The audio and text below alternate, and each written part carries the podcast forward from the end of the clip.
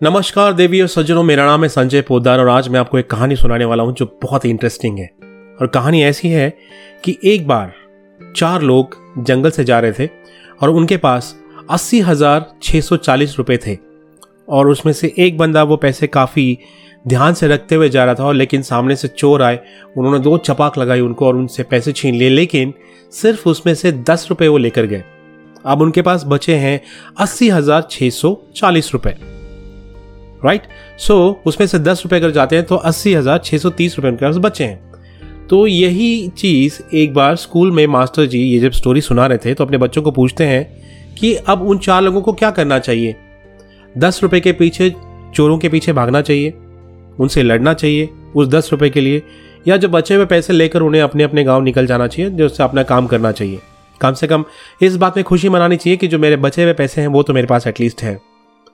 तो बच्चों ने जवाब दिया कि नहीं, उन्हें सच में वो पैसे दस रुपये छोड़ देने चाहिए और बचे हुए पैसे लेकर अपने गाँव चले जाए which is logical sounds great right master ji ने कहा, लेकिन ये गलत है।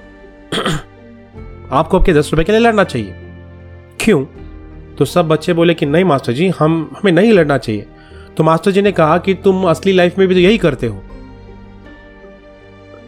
जब आपके दिन के 24 घंटे होते हैं 24 घंटों को अगर आप मल्टीप्लाई करते हैं सेकेंड्स में कन्वर्ट करते हैं तो आपकी जो भी एक्स वाई जेड अमाउंट होती है, जो हज़ारों में होती है, केवल 10 मिनट आपकी ज़िंदगी में कुछ आपके साथ बुरा होता है तो उन 10 मिनट में जो अपना आप मूड स्पॉइल कर लेते हो, और उन 10 मिनट की वजह से आपके जो बचे हुए सेकेंड्स हैं, बचे हुए मिनट्स हैं, उनकी आप धज्जियाँ उड़ा देते हो, पूरा मूड खराब कर देते हो स्पॉइल कर लेते हो, आप भी तो वही करते हो। उस दस मिनट की जो बुरी चीज़ जो आपको झंझोड़ जाती है, उनकी वजह से आप पूरा दिन खराब कर लेते हो, अपना मूड ऑफ़ कर लेते हो। आप किसी से बात नहीं करते हो, आप बाहर नहीं निकलते हो, आप क्रिएटिव चीज़ें नहीं करते हो, आप पॉजिटिव नहीं सोचते हो। ये वही उदाहरण है। तो उन लड़कों को भी, उन चार लोगों को भी चोरों के पीछे जाना चाहिए। इस लॉजिक के हिसाब से।